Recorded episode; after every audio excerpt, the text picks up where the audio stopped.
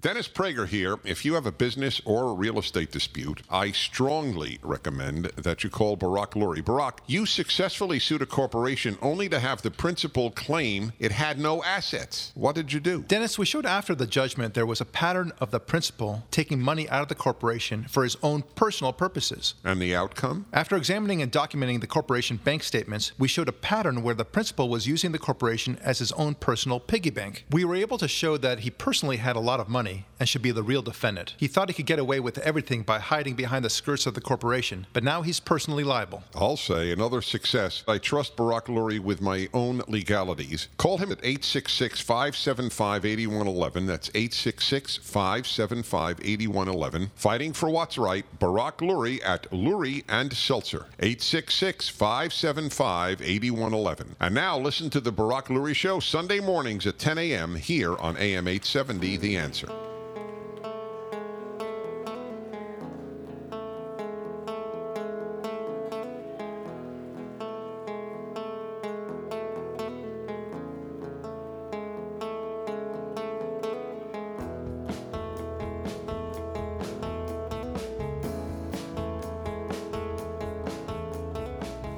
Is Barak Lurie, and this is the Barak Lurie Podcast. With me is my good friend and producer, Ari David. All right, so we have uh, a tremendous amount going on. The Hillary and the email scandals. I must say that uh, I don't think that this podcast will be somehow locked in time or somehow be irrelevant uh, 10 years from now. I, on the contrary, I think that the email scandals that we're dealing with reflect a sort of uh, a corrupt mendacity that will be historical. It, people will study Hillary Clinton in the same way, no, even more, uh, more significantly than the, than the way we now study Richard Nixon or, or other many pathological liars of the past. Um, in fact, more like, uh, like Nero, for the Roman Emperor Nero, uh, who was crazy in his own way, but also mendacious in his own way. She's of that caliber. She's a pathological liar. And I, I don't mean that as an insult, I mean it as a diagnosis. I, I think that she truly is a pathological liar. And, and the evidence is all there. And, and liars who are pathological, they, are, they have one thing consistent about them, is they, that they are shocked and insulted when you call them out on their lies, right? I mean, even Bill Clinton, Bill Clinton, when he was called out on a couple of, you know, nonsensical things that he said during deposition and otherwise, even he uh, kind of had a wry smile on him while he responded and, and tried to, he tried to explain it. And he says, "Well, I understand you're concerned about this, but let me let me assure you there's a reasonable explanation for this." Not so with Hillary Clinton. When it comes to her, what she does is she laughs it off and says that this is a, a Republican conspiracy, an attack dog that's, that's coming against me. And isn't that outrageous? Aren't you outraged with me? Right? This, this is, this is who she is. And now the email scandals, um, you know, Ari, you just told me, I, I didn't realize this, but the, the server that the FBI now has, thank goodness, uh, that they're now gleaning all these emails after all.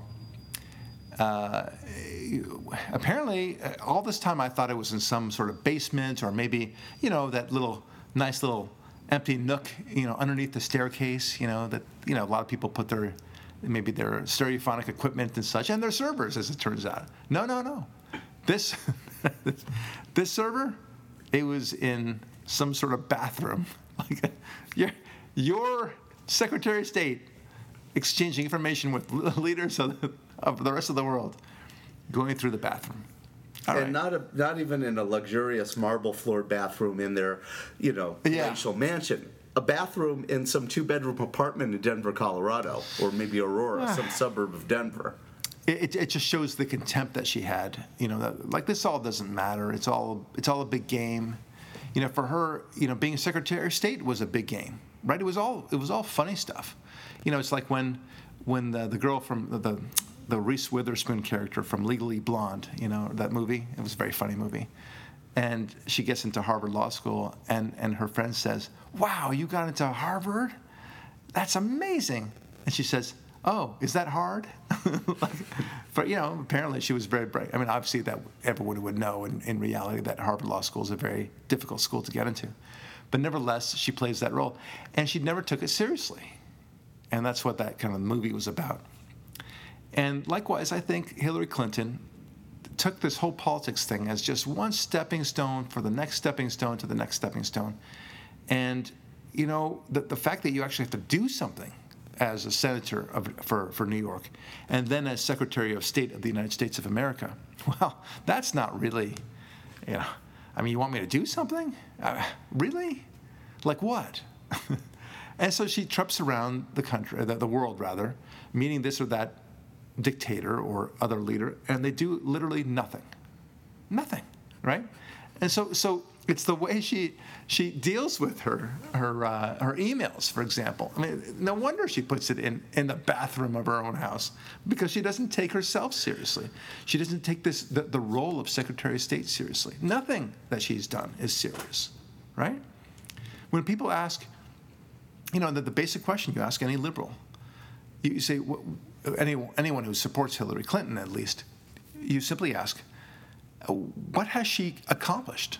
Just tell me. Go. I, will give you an hour. You know what? I'll give you 10 hours. Come back to me and, and, and after the end of the day and just write a list of the accomplishments that she's, she's made. And, uh, and they come up with literally nothing. They have no idea what she's done. They, and what they'll say, well, what are you talking about?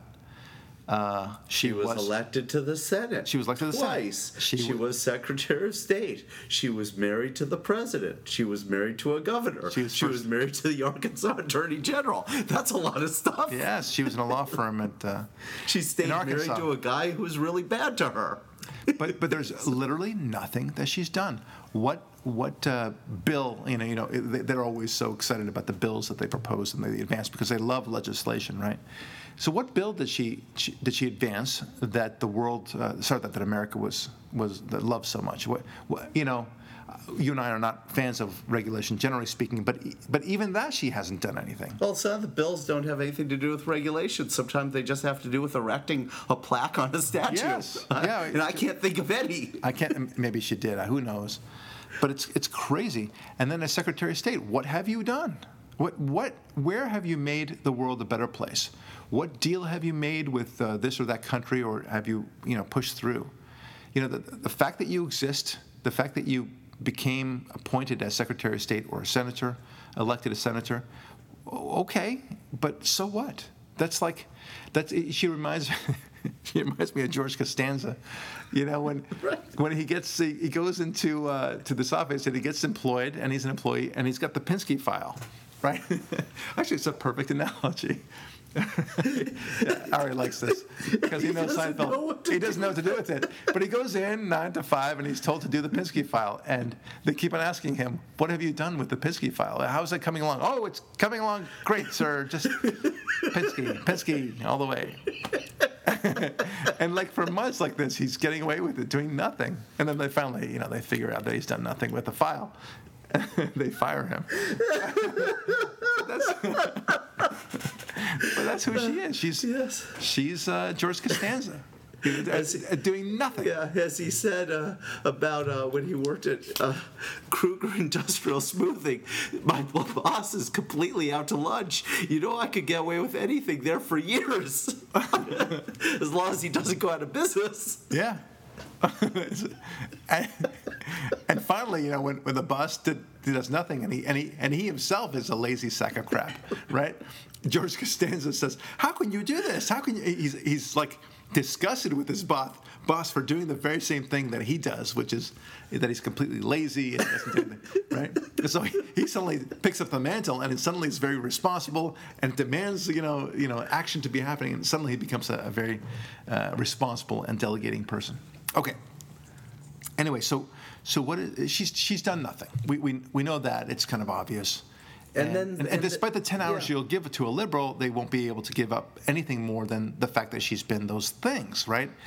But of course, being those things are different than actually accomplishing any of those things. Or or you know, uh, the accomplishment is one thing, but even more, I think zeroing in on question to ask is, what has she done that hasn't gone terribly? How has how are the people in Venezuela living any better? How are the people in Syria or Russia or Ukraine or North Korea living any better? Before or uh, yeah, yeah, I'll take you- I'll I take- mean, as Glenn Beck would say, the world is on fire. Right. And I'll take you one step further because her actual job is not necessarily, and I, I think you meant this, is not to make the lives of people in, in Uzbekistan better, but rather to make the relationship um, with America better, right? So the Russia America relationship better, uh, to, to at least to advance our position in the world or with, with that with respect to this or that country. Okay, and, and there's literally no country that you can point to where you can say our relationship with that country is better, with an exception, because we have to be fair. Cuba. We have now made our relationship with Cuba better. Right, with That's the, the, government of Cuba, with Yeah. the government of China, with Yeah. the government of Iran. Right. Those people are doing better. Right.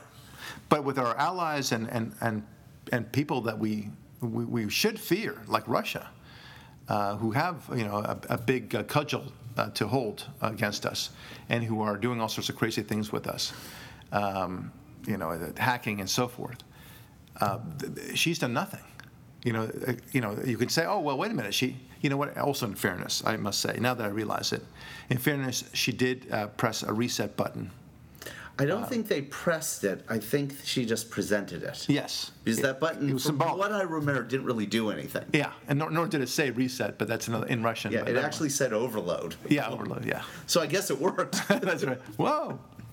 But nothing, nothing has uh, has improved in, in any nation. She can't possibly say, with a straight face at least, that uh, thanks to my work as Secretary of State, uh, we have now accomplished uh, a great trade agreement, or we have stabilized this or that country, um, and we don't have to worry about uh, war with this or that country, right? I mean, and I, all of our allies have suffered under this administration, uh, whether at the fault of Hillary Clinton or the Obama administration directly.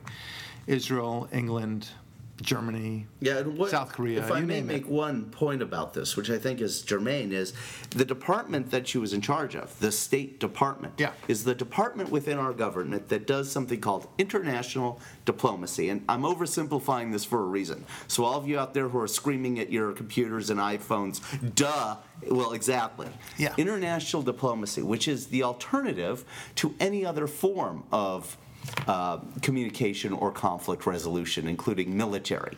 And the Democrats, led by Obama, constantly tell us how important this thing called diplomacy is. Right. And based on the primary importance they put on diplomacy, you one would assume that there's a high priority for the quality of diplomacy engaged in and acted on and accomplished by this Obama administration for the majority of years it's been in power. Right. And for the quality of her diplomacy to be so lacking.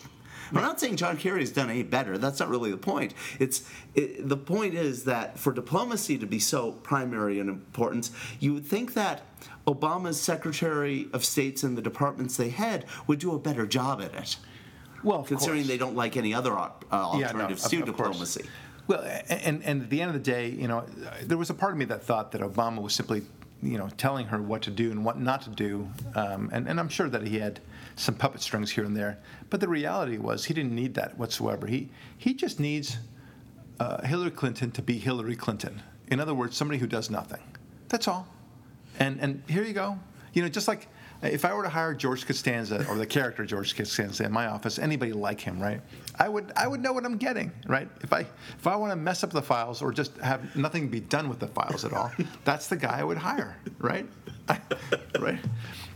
or your company to go Well, yeah, out yeah. of business. Right. Well, better. You know what? Better yet, if I wanted to sabotage a competitor law firm, I would say, "Oh, you got to hire this George Costanza guy," and I would know that very quickly they would have a lot of problems, right? So, but but that's that's what he wanted with Hillary Clinton. She was, in a sense, perfect for him because on the one hand. Um, they, they gave her um, a position in a high-level cabinet position, so that satisfies her ego, I suppose. Uh, she's she has nothing to do with dom- the domestic agenda. She can't kind of mouth off about uh, this or that thing that she would have done uh, that Obama's not doing. And at the same time, he knows that uh, she will do nothing as Secretary of State. That, that in, in effect, he's, he's ensuring that his policy of weakening the country uh, is effectuated very nicely with one Hillary Rodham Clinton. It's, it's perfect. Couldn't have. It, it's, it's a brilliant chess move. I don't know that I, I give him that brilliance, but it was sometimes you, you realize that it's just the, the most perfect situation. You couldn't have planned it better, right? Just happens to be that. And she happened to, to engage in actions that, when she became inconvenient to have around, she's got the magic ticket to take her straight to jail That's right. at his So, discretion. so it's it's so incredible. The, that that's a good point. Good final point. Look, um, I want to talk about another issue here, and and we've been talking of late uh, about Obama and his his administration, and whether or not we should be seeing his actions through the lens of somebody who is eager to help the country, um, just wants to kind of maintain a status quo for the country, or eager to see it decline a little bit, to get knocked down a few pegs. And as we spoke about in our last uh, podcast, we, we, we talked about uh, dropping off, uh, dropping the kid gloves on this. Because, you know, at some point, you know, with all deference to the presidency, um, there's a difference between the presidency and the president, right? So here we have a president that uh, has no, no desire, as it turns out, to actually lift the country up. Just, I don't see that happening. And we concluded, I think correctly, that when you look at the illegal immigration situation and the four factors that we discussed, uh, particularly that he's not enforcing the border, that he actually sicked the Supreme Court on Arizona for enforcing the border, that he will veto any ban of federal funding to sanctuary cities. That's Obama ban- uh, vetoing it. And that uh, finally, that he's um, also uh, supporting uh, no voter ID laws. You can only conclu- conclude from those four things that he wants massive illegal immigration to flood the country. and the following chaos that comes with Yeah, it. uh, that that you can say. uh, I agree with you, but that is a uh, we, we can't necessarily prove that conclusively. But you can prove conclusively, I think, beyond a reasonable doubt, as they say, that he wants massive illegal immigration. And then you can ask the question, why does he want massive illegal immigration? That's another story. One could say, well, the most obvious reason is that this way um, he'll have more votes uh, for the Democratic Party because they, they can't get votes from the from the Americans who are not illegal, right? Uh, for the voting public. And so chaos, maybe maybe so. You and I believe that, but you, you can't prove that conclusively. Likewise, uh, there are other things that he's doing that suggest that he wants to undermine America. Okay. Now remember, now why, why, how can I say such a thing, right? I'm, I'm a very level-headed guy. I'm not a flamethrower. I, I parse my words very carefully. I, um, I don't yell. I don't even swear. But I do look at facts, and I, and I don't want to lie to myself, just out of respect to the fact that there's a president uh, of the country, and and say, well, therefore he must be wanting to do things right. I, I, you can give him you give him the benefit of the doubt, and then at some point, the facts kind of come in rushing in, and there's so many facts that you eventually say, no, sir, you are you're hurting the country. It's a little bit like uh, you know Columbo in uh, in the, the TV series Columbo or any detective movie, right? Where you don't know whether or not this or that man was the man who murdered that person. He's a, he's a person of interest at first, and then maybe he's a suspect, and maybe ask some more questions. And then you grill him more, and the, and and, but he's still he's in the background, and you're, you're not so sure. And then more and more facts come in, and finally you you get the picture showing him murdering that poor victim. And then you say, Come with me, Mr. Smith. You are murderer, right? That's what you conclude. And it's, it's been six and a half years. And it started off with him doing the Great Apology Tour of America. Now, you may say, well, what does that matter, Barak? That, that doesn't, I'm setting it up. So just listen to me for, you know, bear with me for a while. He comes to us with the notion that uh, we've been haughty, we've been arrogant. And he also says that we're not an exceptional country. Now, those things isolated in and of themselves, that doesn't mean much, but it reflects an attitude. And then the actions follow that attitude. And here are some of those actions. First, we talked about illegal immigration. That's consistent with this notion of, I want to bring America down a couple of pegs. Then we have this Iranian deal, which there's no way you could possibly say that this is good for America or, for that matter, the stability of the world, and certainly not for the stability of the Middle East. Okay? We're, you're with me on this, Ari, right? Yes. Okay. Then uh, advancing um, the, the, all these EPA regulations that are designed to cripple business. There, there's no other way you can look at it. Like the EPA just recently came out with, with more and more restrictions for coal and uh, other emissions and methane. Uh, things that will, d- despite all the advisors telling the president and otherwise that this will have such a kibosh on the economy, they still move forward with it. And the EPA doesn't do anything without the, without the president knowing about this. Okay. Then uh, the president, um, with the ICANN thing, when, when he wants to release the internet to the global community, why? Why? It, it, there's, it only increased the chances of hacking and undermine the security of the United States. Or, or control of this free flow of information Yes. tool into the hands of dictatorial states. That's right. It's the the U, the United Nationifying of the free flow of information. The difference is the United Nations is a totally ineffectual body that we can just laugh at. It, it occupies space in New York City, but that's about all they can really do. They're they're lazy. This, however, is like releasing um, a, a tremendous amount of danger and also allowing people to hack in and, and ultimately consume uh, our very way of life. Uh, we joked offline, it's a little bit like the movie Terminator 3 when, when they decided to press the button to allow Skynet um, to assume control of all military operations throughout the country and the, and the world. And then very quickly realized that, that the Skynet, that the machines were now taking over them. Okay? Uh, it- it's going to be like that. I'm not saying that there's going to be a, a robots taking over. I'm simply saying that what Obama thinks is going to be the result of, of this is simply not the case. It's going to be a disaster. We will rue that day. Now, fortunately, ICANN is kind of holding back, and let's see what happens with that. Um, uh, then you also have, of course, global warming, which is, I guess, related to the EPA thing that we're talking about. But this advancement of, of global warming and all these emissions and all these regulations, uh, I suppose you could say, well, he's, tr- he's trying to do it for the, benef- the betterment of America and that we should be a leader and such like that. But I don't think he believes that for a second. Um, and then a decrease in the military. I mean, uh, people don't talk about this very much, but he's been responsible for overseeing the, the biggest decrease in the military uh, since World War II. Uh, not, I'm sorry, that the, that the military has decreased to the size that, that it was before World War II. And everything he's done associated with the military has been to the disadvantage of the military. For example, taking away guns from uh, soldiers in the military, uh, on military bases in America. Very strange, right? Then Dodd Frank, um, a, a, a bill that certainly will, has crippled and has um, had massive um, uh, negative impact upon our, our, our economy.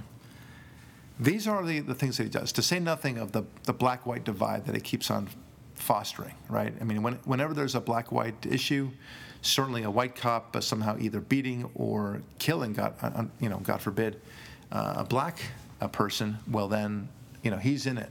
He's going to be very involved in it, and he wants to stoke the fires of that. You can't argue around that. This, this man wants to stoke the fires of racial discord, and he's doing it very well.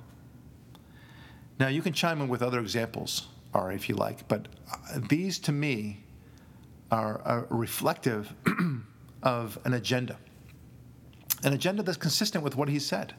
Remember that, that America is not, not exceptional, that um, America has been arrogant, and a disdain for the history of colonialism, whether it's from the British Empire or from the so called American empire that doesn't exist? What do you think? Uh, you know, I I completely agree. It's it, and there are so many more examples. Um, labeling the Fort Hood shooting as a uh, a- Workplace, uh, violence, workplace yeah. violence, Yeah. and then withholding the uh, benefits and the um, accolades and all the other things that would come to soldiers who were killed in a uh, an act of aggression against soldiers specifically. Yeah. Um, all the times he sides both domestically and in foreign lands with uh, Islam over Christianity and over uh, the Judeo-Christian heritage of America and what makes it great. All these little tacit references to things that never before had a history and still don't have a history of Right. legacy for the improvement of America to the me, yeah. detriment of things that Yeah. actually do. That reminds me of two other things. You know, tying Israel's hands behind its back when it came to the, the, the two Gaza wars um, that uh, happened during his uh, presidency. And, uh, of course, not responding sufficiently to ISIS, calling them a JV team, knowing, in fact, he must know, must have known uh, the, the tremendous impact that ISIS has, giving absolutely no real attention to ISIS, letting them grow and flourish. I mean, just throwing a couple of bombs, you know, their way, and then saying that you're fighting them doesn't mean that you're fighting them. Yeah, and that leads me to a perfect example of what we're talking about. Uh, Muammar Gaddafi in 2003, after seeing what happened to Iraq, immediately relinqu- relinquished all weapon of mass destruction Yeah. programs. He that s- he said, Libya "I'll be a good boy," is what he I'll be said. a good boy, and he did. He behaved. He was not a. You didn't want to live in Libya under his rule, but he he gave up his hegemonic and expansionist dreams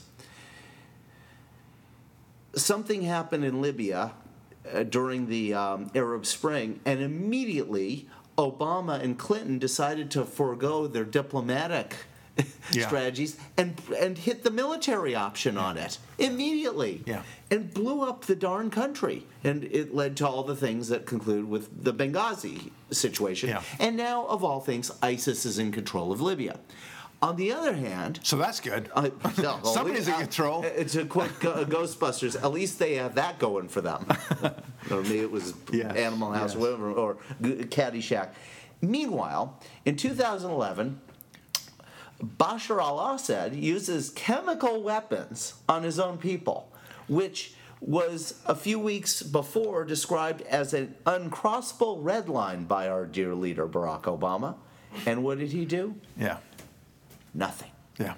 So the point is, he goes into a country that's relatively stable, and again, Middle Eastern relatively stable is a different definition of stable than you and I understand here in Brentwood. Got it. But it was relatively stable by their standards, and he destabilizes it. Meanwhile, a, a country that required military action by the United States to prevent further instability, nothing happens, and now ISIS Right. is in charge of it, doing all the things. doing. and that's the point. It's this tepid response so that he could say, I'm doing something.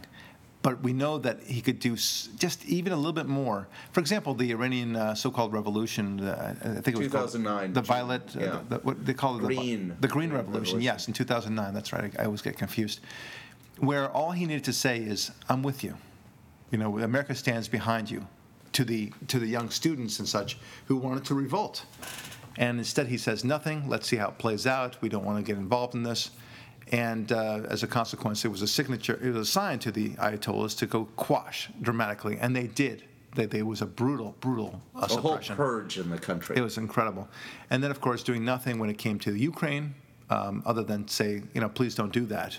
And we're looking at this, and uh, uh, that was totally forgotten, of course. Yeah, and don't And- and- forget and- Honduras. Yes, of course, Honduras. at the same time as Iran. Yeah. Well, that that uh, he could say that was a like a big episode of Three's Company. You know, it was a big misunderstanding. You know, they suddenly realized that they were backing the wrong horse. But but you're right. It's all about tepid responses, and you can might you might say, look, Barak, you know, that just shows the sign of maybe a weak leader, somebody who doesn't know how to respond. Um, he doesn't want to commit military force to this, and he's it's all political. To which I say, no, no, I don't think so. It's all deliberate. He knows exactly what Yeah, he's doing. I, I, think he knows. Libya exactly- proves it. Yeah, the if, if if this all happened in the first year of his presidency, I'd say you, you, you could have a decent argument there. But we've we've known him now for six and a half years, And the pattern is too consistent, which is I'll do as little as possible so that nobody could say that I am um, doing something to actually hurt this country. But, uh, but I'm not, I'm not going to get involved whatsoever. I'll, I'll pay the lip service where I need to. I sort of, I'll, I'll give uh, Israel a little bit of money, and then that way I'll, people will, will be able to say, look, he's giving money to Israel or lending money to Israel. We're, we're working on joint operations together. Isn't that great? No, he's definitely not that man. Yeah, giving Israel a missile defense system while at the same time giving Iran a path to a nuclear weapon is not playing equal with both sides. And even if you were equally arming one and equally arming the other, considering the moral reprehensibleness of one and the moral clarity and and um, virtue virtue of the other, mm-hmm. does means that if you were treating both of them the same, that's a moral flaw in itself too. Because that well, means you're siding with the bad guys. And well, don't forget that the Iranian deal also requires us to defend Iran from any sabotage, sabotage or military attack from, from Israel. From Israel. It's not from not from America. It's from Israel. It's very clear, yeah. and they negotiated that. And how the administration thought that we wouldn't pick up on that, uh, that's another story altogether. But it reflects this this desire to change the whole landscape of the world, not just America, mind you, the whole world. There is a deliberateness to it, and it's hard to assume that it is anything other than uh, knocking down America significantly. And uh, I, I, fear for this country. And the, the question is is it irreversible? I, I think not. I think it is reversible. I think our country still has such prowess and power, and our economy is so strong that it would be very difficult indeed to uh, say anything other than that it's um, um, that we have a good chance of undoing this with the next, hopefully, Republican president if he has the gumption and the nerve and a little bit of chutzpah to do the right thing. All right, when we come back, we will talk a little bit more about Hillary Clinton, but we'll also talk about the power of distinctions, a topic that uh, seems to have resonated very well with uh, our Sunday listeners, and I wanted to explore it uh, a little bit more. Don't go away, we'll be right back. Dennis Prager here. If you have a business or real estate dispute, I strongly recommend that you call Barak Lurie. Barak, you recently handled a case where one brother was suing his two brothers, your clients. What happened? Well, Dennis, the two brothers struggled but succeeded to build three restaurants. But when the third brother returned from being out of the country for 20 years, he sued to get one third of their business. He claimed an oral deal between them because he had once worked as a cook for them. So, what did you do? Well, during trial, we got him to acknowledge certain key dates and to his complete lack of documentation. So when his side rested, we asked the court for what's called a directed verdict, a motion that gets rid of a case after fatal facts come out during trial. And the court agreed, shooting down all but one of the brothers' causes of action. And we settled that one for a very small amount and excused the jury. And justice was done. My friends, you know that I trust Barak Lurie with my own business and other legalities, so to make sure a deal is done right, call him for your own legal issues at 866 575 8111. That's 866 575 8111. Fighting for what's right, Barak Lurie at Lurie and Park, 866 575 8111.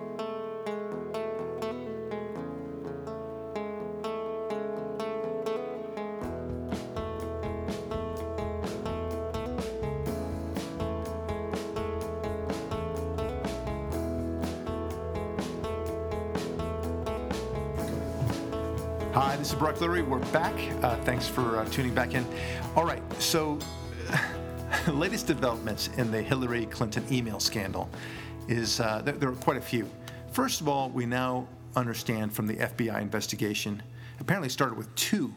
Um, they found out that there were two classified emails, and that was enough to justify a warrant to obtain the entire server.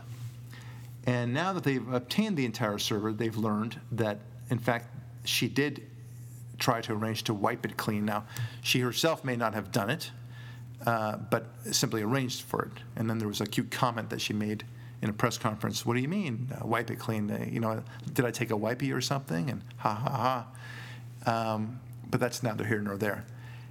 Um, it, it was clearly wiped. So why? You know, obviously it begs the question. And even though it was wiped, we now learn that there have been at least 200, I want to say, emails and more closer to- to 300 emails that have been designated as classified that were on that server, which is a, a clear violation of the uh, of, of all sorts of securities. Uh, sorry, the, the security laws affecting the head of the Secretary of State, no less. Yeah, and um, what classified means is it means it fits the classification of either confidential, secret, top secret, or black ops beyond top Right. secret. Yeah, there, there are different levels. So when Hillary two days ago says none of my emails were marked classified, believe it or not, Barak, she told the truth because th- nothing ever says classified on it. Yeah. classified Yeah. means it fits a classification of security. right, exactly. There- there's a category. which so we- here's a hair, and it's split, as you can see, into four pieces. Well, this is all very interesting to her, but you people with your mumbo jumbo, your words and so forth.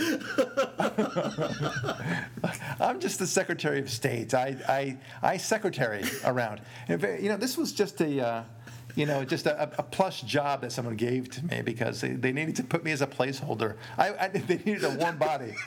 and now all of a sudden I'm supposed to be serious about this? You, you, you, you, you thought that I had to actually respect the law on this? How about this? You wanted me to actually engage in diplomacy and, and exchange emails with people? Well, I thought I thought it was just a pretty face.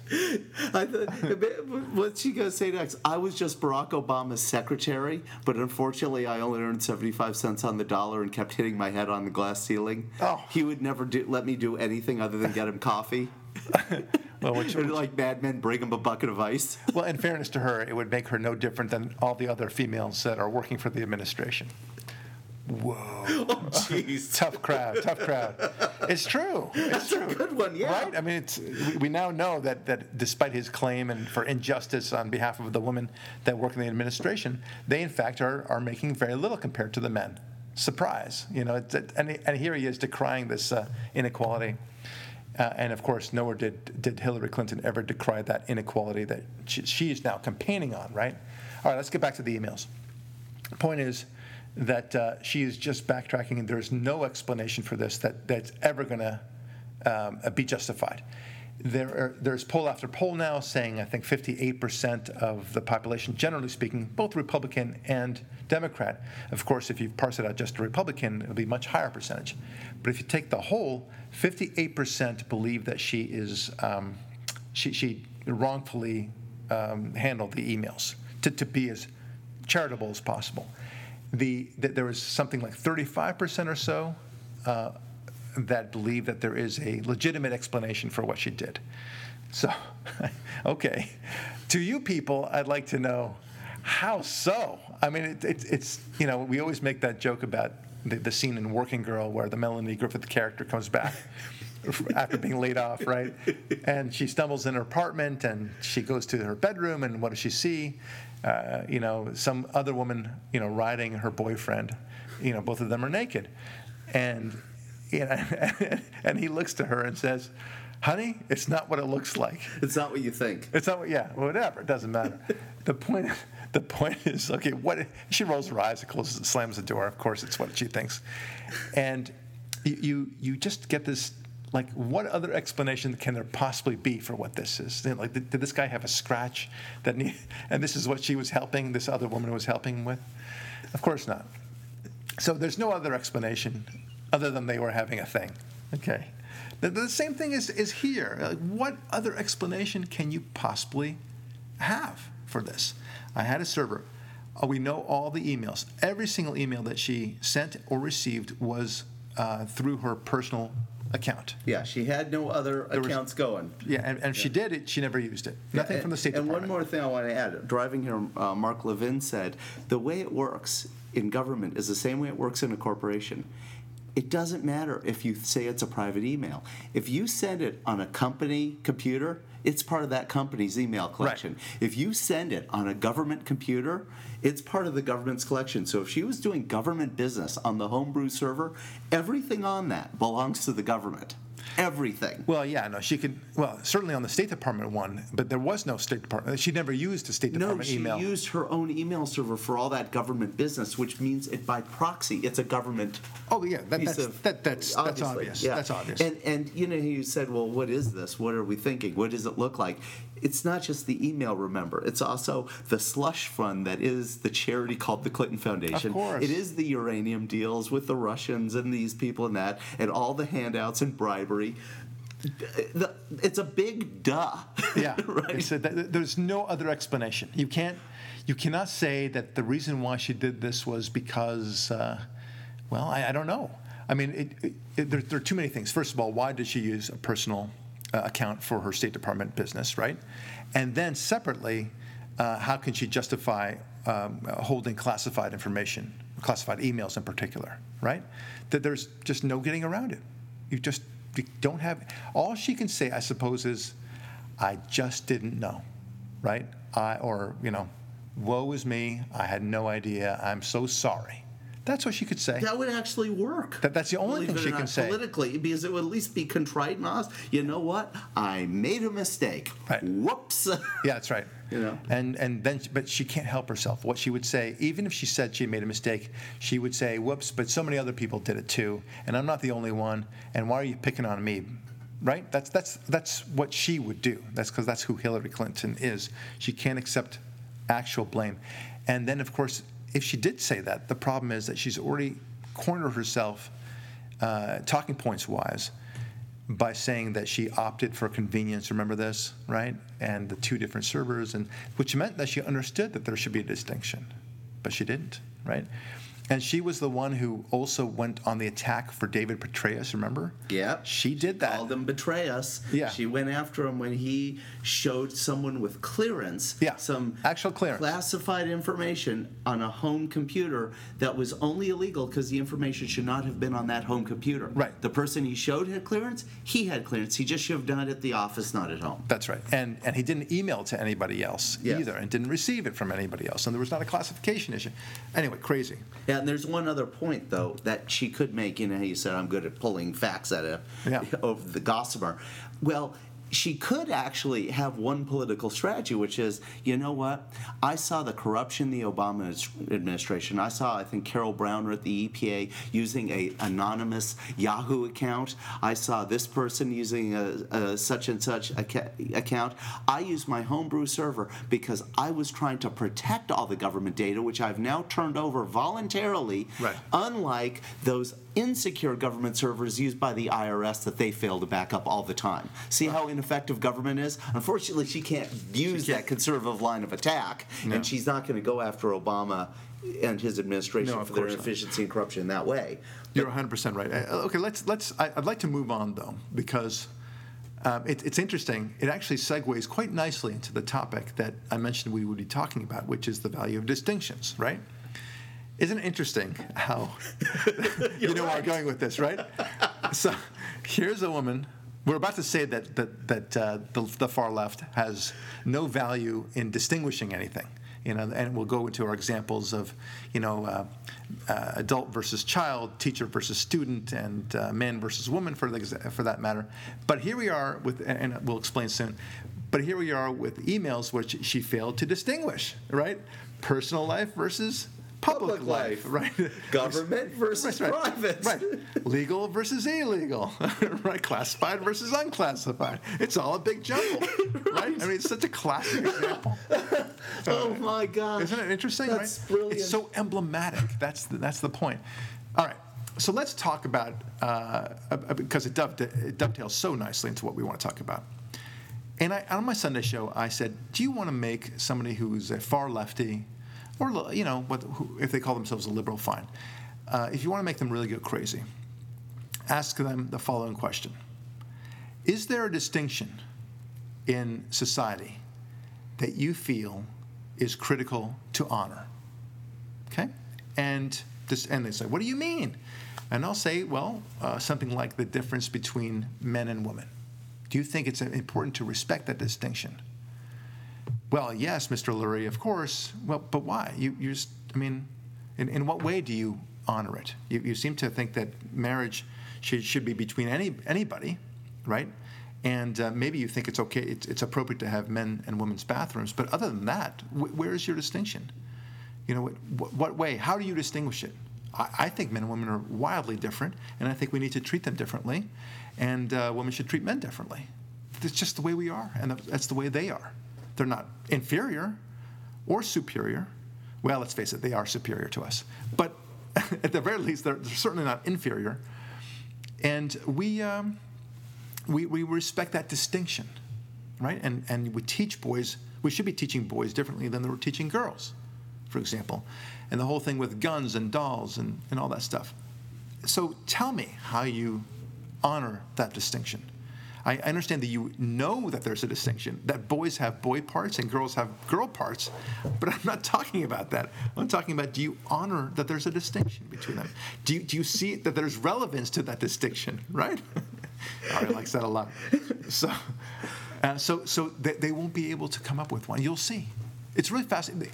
They will go crazy in the process. They have like a psychological block. It's almost like um, a, a, I'm not a fan of Freud, but in the terms we're used to using these days, in sort of common parlance, it would be called like a Freudian slip or a, a blind spot in their psyches. And it's not intellectual; it's psychological. Right. It's it's woven into like a, a form of almost um, inherent insanity. Right. Like you said, their heads explode when you ask them. They them do, this. they do. Because they Okay. can't smooth it over intellectually. Right. And we'll talk at the end of this because at first I want to go through the distinctions that there are that they don't honor. Then I want to go through what they claim to be distinctions, but they're really false distinctions. Okay, and that, that's a very important uh, way to go about it. Okay, so um, here is the uh, list of some distinctions that I see. And I, again, what do you honor any of these? we talked about male and fe- female, that there's certainly no difference to them of, of any significance other than the obvious physical differences. And uh, try telling, uh, you know, a, a- strong feminist about that, right? They'll say, you know, only the physical differences, and men have, uh, you know, penis for purposes of, uh, you know, the helping and the impregnation part of it, and that's that. Thank you very much. And you men, you have, uh, we have a period, yes, but but you also have your emotional ups and downs too, and it's very similar. And um, you know, we have the same sexual arousal that you men have, and and men, you have feelings just like we have. It's all, what is it, stereotyped. That's how it's all been decided. It's, it's so ingrained in our culture. So, so they want to blend that all together. Okay, they, they, they have to be confronted with the, the reality of the day, which is that men have penises, women have va- vaginas, and you know that they can't deny, right? And but even then, you know, apparently with Bruce Jenner, you know, a, a, a man can have a penis and still be call himself a woman. As long as he feels like it. The old As long as he feels it. from Life of Brian. So there you go. So even that distinction is is wiping uh, wiping clean, as it were. All right. How about uh, the marriage?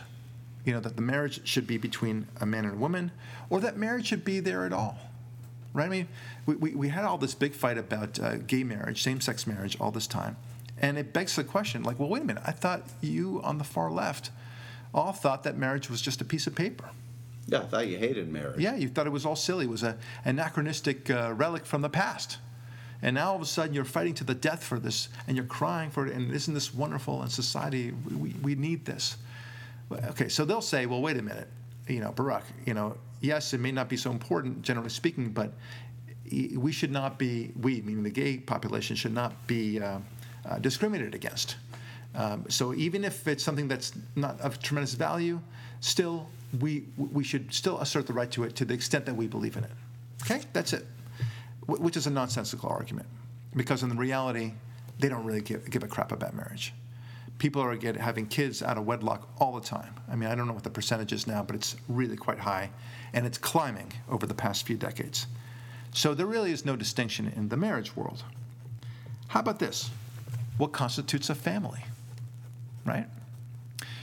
Um, liberals all the time are talking about how families uh, are of all different kinds of shapes and sizes, and it could be your aunt-in-law and the and, and your child, and so and that's just as legitimate a family as a father and mother and, and son, right? I hope I'm not dropping it, uh, running ahead here. Yes. going ahead. But when you said that, I immediately thought of the difference between a conservative family and a liberal family. And it's not nuclear or extended. Conservative family is mother, father, children. Right. And any other relatives, either extended or nuclear, that may be involved. A liberal family is a cult leader and a bunch of murderers. I think you are getting far ahead. you know, they Manson. I see that kind of family. Yes, yes. right, but they call it the Manson family. No, of course, of course. But Uh, but but that, Koresh, Scientology, all these are families. You know, I really can't work under these conditions. Sorry. Uh, yeah, I'm just gonna go. I, I just I can't handle that anymore. I, this has been an Ari David moment. He's gone far afield of the topic. Let's let's go back. I apologize to the station for the words of Ari David. What's that you say? There is no station involved here. It's just a podcast. All right. Uh, the fa- but the point is, the family. They, you know, they're so hot to trot about how the family means just about anything you want it to mean. Right. Uh, it could be one grandparent and two uncles and whatever. It's no, you know, we, in in an emergency, sure, of course, but the ideal. That's the whole point. Is that do you respect the ideal? Do you have a distinction for what the ideal is? That, a, that there's a mother and a father, and of course you've heard this old uh, mantra that they use all the time. It's a canard, which is that well, would you rather have two loving gay parents or two abusive heterosexual parents? As if that's the only option, right? you pick or choose right now, gunpoint, right? kind of like what they say about the Iranian deal, right? You know, either this deal or war. like no, it's there are other options here, and there is such a thing as a heterosexual couple that is not abusive. And there is a family with the um, patriarch named O'Donnell that is obviously a non-heterosexual couple that seems to be pretty abusive because they got divorced. Right. Yeah. Well, that's not the reason why meaning abusive. but- meaning these beautiful non-traditional marriages are not always as non-volatile as our leftist friends say they Yeah, are. that's right. That's of course they're, they're normal. They- Right. You know, they, they, they suffer the same weaknesses as any relationship, long-term relationship or otherwise. It's just stuff happens, and uh, not not all gay uh, marriages uh, involve two parents who are just such wonderful people. I guess surprise, surprise. Some of them are criminals. Some of them are are mean. Some of them are selfish. Some of them are lazy. Some of them are just bad parents. Right? I mean, surprise! Welcome to our world. Right? This is Right. this is the way it works and we as, as if we have to enunciate this this obvious point. But anyway, um, they the family can mean anything. that's a it's a distinction that they they don't care for. You understand? How about this? The distinction between parent and child. Now, this I, I, explored deeply in the Sunday show, and the notion is here that somehow you, you know, a parent is simply a big child, right? That, that that's what it is. I mean, that's one of the With a driver's license. yeah, apparently. you know, so they, they, they even hesitate to use the word adult, right? I mean, even now with uh, with uh, the, reducing the voting age, or there's talk now of reducing the votage, voting age down to 15, as if somehow they have the responsibility to to to vote, right? It's this kind of uh, eviscerating the boundary line between adult and child. In fact, there's only one area our friends on the left even use the word adult, and it pertains usually to a form of visual entertainment produced in the Northwest San Fernando Valley. Right. There, they'll use the word adult all the time. Yes, all the time. But Yeah. and, and they're constantly trying to make that type of entertainment accessible to younger and younger people. Ironically, Right, which leads us to the next uh, distinction, which is the distinction between what you teach in school vis-a-vis sex. And what do, what do I mean by that? I mean that, that, that they're reducing the grade level at which they are teaching kids about sex.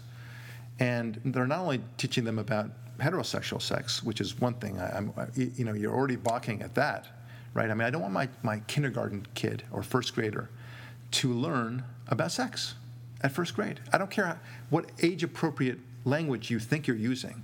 I don't want to hear about it. I don't want to hear my, my child learning about this. Um, but they're also teaching them about anal sex, about homosexuality. And, you know, it- it's just so bizarre. There's no distinguishing anymore. I It's a would- big I- blur. I would even classify it as non-biological sexual function. Yeah. meaning only uh, hedonistic sexual function, which undermines the entire reason we were sold the idea of teaching those subjects to non adults in the first place. Well, they have to know how the equipment works. Okay, fine, if it's part of biology or something Yeah. for older kids. But once it gets into the purely hedonistic pursuits, It's all about ple- it's all about the pleasuring, and Yes. that these are and, and androgynous zones. Is that the correct phrase? Or these are sexual uh, sexual places that you can explore? erogenous. Erogenous. Sorry. Yeah. Not that I know, but oh, Yeah, yeah, right. but I learned it in school. Yeah, there you go. It's a big fancy uh, SAT word, right? So you have um, uh, this. Th- there's a failure to distinguish that. And how about teacher and child, right? I mean, all of a sudden, uh, the teachers are by their first name, and the teachers uh, don't command that kind of respect. And in fact, in, in in Los Angeles right now, if you are to if you were to say F you to the teacher or raise your middle finger to the teacher, the teacher has no ability to, to punish you. Now, why, why they allowed for that to happen in the LA School District is a bit of a mystery to me. Maybe they felt it was a, an expansion of the First Amendment, and isn't, isn't that a great thing? But in the process, of course, they, they made it much more difficult for teachers to, to teach, whether they're in- a union or otherwise, okay? So that's, that's another example of just blurring the lines. Same, same thing with um, child and adult, generally speaking. We talked about not just parent and child. Not calling the adult Mr. or Mrs. Yeah. or Madam or Ma'am or Yeah. Sir. Instead, it's Fred. Yeah, this is Barak. Yeah, this is, you know, I, I hear this all the time. And I, I really respect the parents who say, this is Mr. Barak.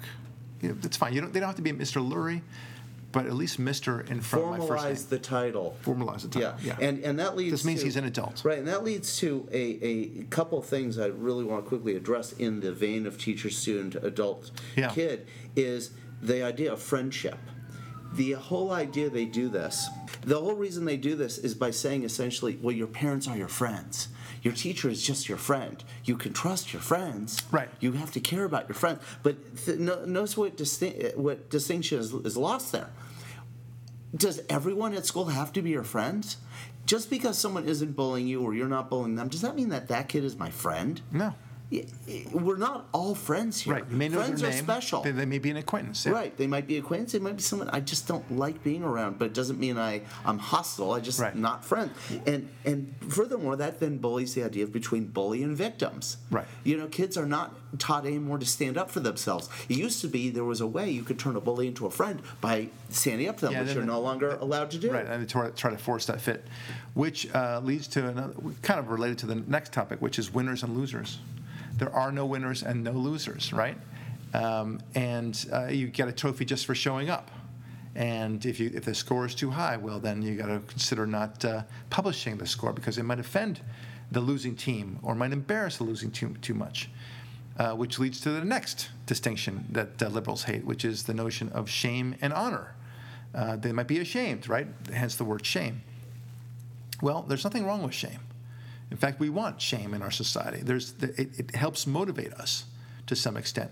We don't want people, you know, just, you know, being caught and going to jail. We also want them to feel a little ashamed for what they have done uh, that, that has caused them to get caught. It's a good thing. And that shame also prevents them from doing bad things. Right. It motivates and demotivates. It motivates you not to do things that are going to bring shame upon yourself and others, Right. and it motivates you to do to seek accomplishment that's that's there actually tangible. Yeah, and, and likewise with honor, right?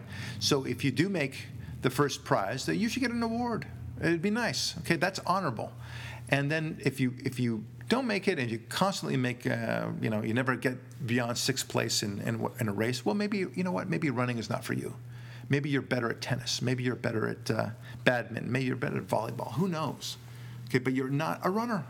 Okay, so move on. And Figure it out. Right. And isn't it funny that they always say to us, well, the fun is just showing up. Well, why can't for just showing up you do you get fun? What do you need the trophy for showing up for? Yeah, exactly. It's a total contradiction of their their mantras. Right. Well, that's that's okay. Next one is that we're all. This is this is a kind of a new thing in the past few decades, past 30 years, I would say. Have you heard this notion that we're all part of a sexual spectrum? Right. We're all partly homosexual. No one's really. Very few people are truly all the way heterosexual or purely all the way homosexual. Well, actually, they do think that they're all purely homosexual, but but Right. but, but only only the heterosexuals have some homosexuality in them, right? Yes. right. It's, oh it's my bizarre. God, that's brilliant. Yeah? Yes. So it's it's some sort of spectrum here. It's all a big mess, and and and sometime in your life you might be heterosexual, sure, but then you discover you're homosexual, and then you might go back to a little bit more heterosexual. It's up to you, dude. It, it's cool. Don't worry. It's all a big mess, and um, and there's no difference between being homosexual and heterosexual. There's no there's no ideal one way or the other, and. And uh, you know, you could raise your kids uh, whether you're with a uh, somebody of the same sex or whether it's somebody of the opposite sex. In fact, you might be better with somebody of the same sex as a parent. Or it might be within a whole family called our cult. That's right. Right?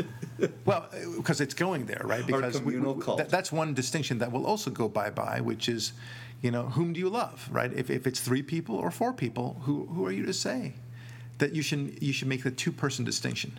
Maybe that's the one thing that they'll that they will say. We'll talk about that as a false distinction later on, right? But they're, they're not really hot to trot about that. That they must have two people. They laugh at us for bringing up polygamy as a, a necessary consequence of the of the gay marriage reasoning. They laugh at us about that. But they don't say that would be wrong. Yes. That's it's an interesting point, right? Anyway, no distinctions there. Um, other uh, a lesser one is a no. Have you noticed the blurring of the lines of family family time for TV? Right. It used to be that up to uh, 8:30 or 9 o'clock, you were pretty safe on network TV at least. No swearing. Um, you could you could put your, your child in front of the TV and not worry that you're gonna have to cover their eyes. All of a sudden now, perhaps with um, not Miley Cyrus, but uh, the wardrobe malfunction thing, uh, Janet Jackson, right? Um, Yeah, the Super Bowl. The Super Bowl. The number one rated Yeah. watch, the most watched thing for families in the country. The one thing you think is not going to happen, it happens, right? Right. see- all of a sudden, you see nudity, you know, and like, and and we should all take a chill pill somehow. No, you know what? There are some kids walking, watching this Super Bowl. Thank you very much, and we don't need to see that. and it wasn't an accident. It was shoved in our face. It was shoved in our faces, and that's again a blurring of the line, no distinction. But but that's not the biggest one. Um, here's another one. What constitutes art? Right? Who who are you to say that this is not good art? This this canvas with one dot in the middle of it. It's great art, Ari. Don't you see? Don't you get it? You know that this is the way they think that that, that the art of today, which you know, I'm talking about modern art, the abstract art with one dot in the middle of a canvas, or just pure orange, for example, or for that matter, feces smeared on on a floor, okay, or a, a toilet. That somehow that is as good art, quality-wise, as anything Leonardo da Vinci provided us, right? No, there is a distinction between good art and crap. Okay, and and oddly enough, sometimes they present crap as actual art, literally. Okay, so that's It makes it easier to tell the crap art. Oh, that's a good point. That's, that is crap. So you can say, no, I'm just saying that's crap. It's crap. It really is. Good point. Good point. I stand corrected. um, anyway, so it's a big blur of the art in the art world as well. So, but but mark my words, there is they they will go out of their way to say, you are not one to say what is art and what is not art, because you know what, you sir are not a professor of art history, or you're not an expert otherwise. So shut your mouth, okay? When in fact we should know differently. All right. Uh, what we should t- teach our children, we talked about that. Um, how about something very easy? The difference between good and evil, right? That's the big mama of all the distinctions, right? That's the big matzo ball sitting in the corner of the room over there. That's right. Wow, look at that matzo ball. Yeah. Um, good and evil. It- to, to talk about evil these days is to, to a liberal. They, they look at you as if you're you're talking about that you're using this ancient language that that is embarrassing. I mean, evil, really? Yeah, All that's right, how they react. Like a, you're a you're- curiosity. yeah, you're- you're like, gonna use- the buggy whip? Yeah, you're going to use the word evil, please. I, I suppose you also believe in the devil and uh, horns and, and witchcraft, don't you? Uh, no, evil is is something that belonged to the old days. Today we don't have evil. It's been replaced with with bad economic circumstances, right? That's what evil is now. It's not evil. It's recession. It's recession. if only we made them less poor, then everything will be th- then they'll be good. Well, the neat and everyone's is- good, by the way. By the way, that's the beauty of it. Everyone's good, but no, nobody's evil unless you're George Bush. So that, that's that's the point. Okay, no, nobody's evil. There's this big blurring, and we're seeing it in from a foreign policy point of view, aren't we? Right? Look at what we did with Syria. Look what we did with with uh, Libya. Look what we did with, of course, ISIS and such. Yeah, we're fighting them, but are we really fighting them? Yeah, and we see it domestically. Michael Brown, Trayvon, crime, uh, illegal aliens killing people on the street. Yeah, Right. And they all say the facts don't matter. Yeah. That's the amazing thing. And of course, the facts do matter. The facts are the very thing that, that determine whether what you've done is evil or not. Right? Don't say, you wouldn't say, like, what was his name? Um, uh, the Ponzi scheme guy, the big. Uh, Madoff. Ma- Bernie Madoff. That he, um, you know, he does this horrific uh, Ponzi scheme and just bilks investors out of millions of dollars, ruins their lives. And you wouldn't say, well, you know, the facts don't really matter. Let's, Yeah. let, us let him go. Yeah. Right? Great Okay. point. Right? Or- Brilliant point. Or vice versa. You know, somebody didn't commit the murder. Um, you know, he's wrongly accused, and you say the facts don't matter. Let's put him in prison because it, it just feels good to put this particular man, who let's say, oh, I don't know, might be a white cop, who may have, who's been accused of killing a, black man. Never mind that the evidence clearly showed that that he did everything right and did not murder anybody. Well, let's, the facts don't matter. It's all a big blurring of the lines. Um, and then, of course, good and evil, we talked about Iran, Syria, Cuba, Venezuela, as opposed to Israel and England. Somehow they're all the one and the same. I, and uh, yeah, and, oh, you brought up a good example uh, offline about abortion, right? What, what is, what's the appropriate time to abort, and what, what is an abortion? An abortion is just a different kind of birth. Right. It's just a different kind of birth. Yeah, exactly right. And it's a big blurring you know, because they, they want to say, well, it's a thing, you know, and, and you know, but of course it's a baby sometimes. It's, you know, it's it's like uh, they, they talk about babies in the womb like uh, some people talk about light being a particle or a wave, right?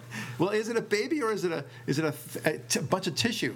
You know, well, it depends. If, if you want it, then it's a baby, and if you don't want it, then it's then it's a piece of tissue. It's just a it's a, it's a wart. It's an uncomfortable uh, clump of cells. This is this is this, and that of course leads to the shame argument as well. Right and wrong, moral and, and immoral. Ask them that. Is there such a thing as immoral? Is there such a thing as wrong? Right from a from a standpoint of what you wear in, in, in society, what you what you do, how you comport yourself, the words you choose. Right. And, and uh, we all as kids heard this, but maybe not you, but I remember my generation. How often did you hear that? You know, a teacher asks a question, he says, Come on, answer it. There are no wrong answers. Right. And I used to think, What the hell are you talking about? Every answer is wrong except for the one answer that's right. Right. Well, if there, even when there are multiple possibilities, like your opinion, for example, there are still wrong answers. There are still- you, you can say blue. That's a wrong answer. That's not an opinion. Right. For instance, if it's a philosophical question about society and your answer is the Hitlerian round up and murder of the Jews, Right. that's a wrong answer. How about, Right. uh, okay, so here's another distinction the holy and the unholy. Yes. And of course, they, they've already erased a religion altogether. So, of course, there's no distinction there. Um, and it's the surest way, the, the way they think, um, is the surest way to foment chaos. And if, it, they, if they don't want chaos, well, then they should be, um, they, they shouldn't be so naive to not realize that, that what they believe in, in fact, leads to chaos. And, and there are many other examples. I mean, I'll just uh, throw a bunch of them. That uh, all drugs should be legal, right? There's, there's no distinction between um, what an illegal substance should be uh, and uh, legal substances. They, they always- Aspirin or heroin. Right. Yeah. They, they, that's right. They, they talk about legalizing drugs, and that sounds nice and libertarian and such, but in reality, it's another example of the uh, eradication of distinctions. And, and you might like it, and I, I know you, you are for the, um, the uh, legalization of some drugs, but they never actually go further and, and actually make a distinction. They just say, let's legalize drugs. Sounds nice, but then you actually get into the details. All right, uh, and then um, you never need to dress formally for anything these days, right? I mean, the dressing, the only time they dress up is for the Academy Awards, right? Maybe for a funeral. they certainly don't dress up for church anymore. There's this notion that, like, things don't matter the way you dress. Uh, people don't have the formality, and if they do, they, they dress uh, in, an overly sexualized way. The distinction of how you dress, not so important. Well, overly sexualized and overly primitivized, meaning Yes. the piercings, the tattoos, the scarification, the body modification. Right. It's all part of a I'm going to rub my individuality in your face kind of attitude. Want to blow your mind now? on The next one citizenship and non citizenship. Yes. Right? It's all a big blur. No distinctions. Right. Citizenship is just a construct of our patriarchal heritage. Yes. It's just oppression. And for that matter, English. Using that as a language that you should and must know in order to become a citizen. Well, that's also patriarchal, right? Yeah. Uh, that America has a distinct and positive history compared to other cultures?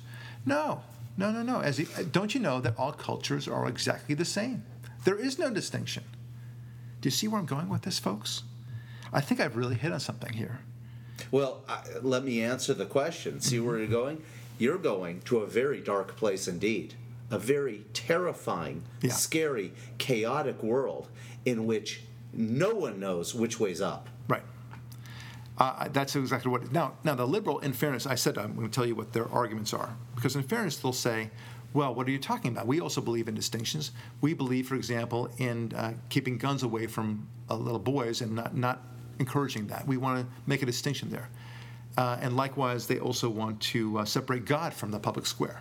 Right? That's a distinction, but it's a false distinction, my friends. Both of those things, because in reality, and this, by the way, also applies to cigarettes too. God's guns, God, guns, and uh, smoking. What they really want to do with all th- those three things is eradicate them all. This is not about a distinction. It's not about saying, let's have every all you people who want to believe in God, that's fine. You go ahead and do with your church thing and everything else. No, they want to fight tooth and nail. And in fact, they are going into your churches and they're telling you what you must do in your church. You must now marry a gay couple. You must now uh, adopt the Kool Aid of uh, global warming, for example. Yeah, you must now allow devil worshippers, Satanists, or Muslims for interfaith dialogue. Right, or you lose your 501c3 status. Yeah. Thank you very much. Right, uh, and it's a violation of the First Amendment because, after all, you know the government's involved by giving you a 501c3 charitable um, uh, status, and uh, you're doing something that's clearly pro, you know, your religion, and you you're foisting your particular, uh, you know, beliefs, and and the Supreme Court just found that there is a right to gay marriage on a constitutional basis. Well, I'm uh, sorry, my friend, but you're going to have to give up your whole religion. Now, I'm curious how you'd respond to this argument Yeah. because I heard this one before. It was about those bakers. But you see what I'm talking about. Yes, Yeah. absolutely. And the florists who were who are these lawsuits because they didn't want to Yeah. participate in a gay wedding under the idea that violated their religious freedom. A liberal said to me, "Well, they're free to believe whatever they want in church, but once they go out into the world and they're part of commerce." They're regulated by the rules and regulations that we all have to abide to of non-discrimination. Yeah, Uh, yeah. I, I, I, what I say about that is that I think that's inevitable. I mean, look, take for example, you talk about the, the commerce on the road, right? Um, what if, for example, a truck driver who believes, uh, who's very Christian, and he loves uh, Jesus and he wants to share it, and he owns his truck, but he's delivering goods on behalf of uh, commerce, right? Well, you know that's the commerce clause and everything else, and and he puts a um, a cross of Jesus or some other pro-Christian motto on his uh, truck, maybe on the mud, mud flaps, for example, instead of that silhouetted girl, right, that you that you often see. Well, someone will pull them over and say, "You can't you can't do that. That's a violation of the First Amendment." And uh, you're you're you're doing commerce, and uh, we have a say in that matter. What's to stop them from doing that? You, you are advocating a particular faith. And so, you know, it, it's, it's this eradication. That's really what's going on. It's not a distinction, it's an attempt to eradicate. Okay? It's no more so than, than Hitler saying, oh, I, I just want the Jews to live somewhere else. No, he, want, he wanted to eradicate them. And I'm not equating liberals to, to Hitler, by the way. Yeah, no, I'll do that part of it on this show. You, I, I'm you simply know. saying, I'm simply saying uh, that, that you might as well make that argument. Yeah. Well, what's interesting silly is argument. we hear how much the liberals hated the prohibition of alcohol. Yeah. Isn't it interesting that they would that they want the prohibition of God, guns, and tobacco products? Oh, it's it's, it's such a bizarre um, uh, position that they have, and at the same time, they want the legalization of drugs. I mean, we, we're, it, it's bizarre. It's really very bizarre, and that the, the They want the flourishing of sex. They want the flourishing of drugs. They want the, um, and at the same time, um, they um, they seem to love regulations, which is another distinction, a false distinction, by the way. They, they, that we, we like regulations, we like law and order, and you guys, you Ari and Barak, you're the ones who want this free market. What are you talking about? You're not you're not so uh, loving of, of uh, distinctions. You're all over the place when it comes to the free market. And to which I say, you don't know what you're talking about. These regulations just create a mess. They are, in fact, a, a destruction of distinctions. Take Dodd Frank, uh, or uh, Frank Dodd. Dodd Frank. Dodd Frank, okay. Uh, take, uh, uh, you know, um, Obamacare. Obamacare. All these things, they're, they're such messes, and they're designed to completely obliterate structure that once was. That's, that's what they do. So, and yeah, debtor, creditor, doctor, patient, insurance exactly right. company, insurance holder. Yeah. Um, it, it, this is the, and then as a social construct altogether, the notion of when somebody commits a crime, and then they say, well, you know what, I forgive him, whatever, and and uh, they, they let him go into society at large. This is again a blurring of distinctions. No, a criminal belongs in jail, and he should do his time. Okay. Now, yes, you should separate those who are violent criminals versus those who do nonviolent crimes, of course.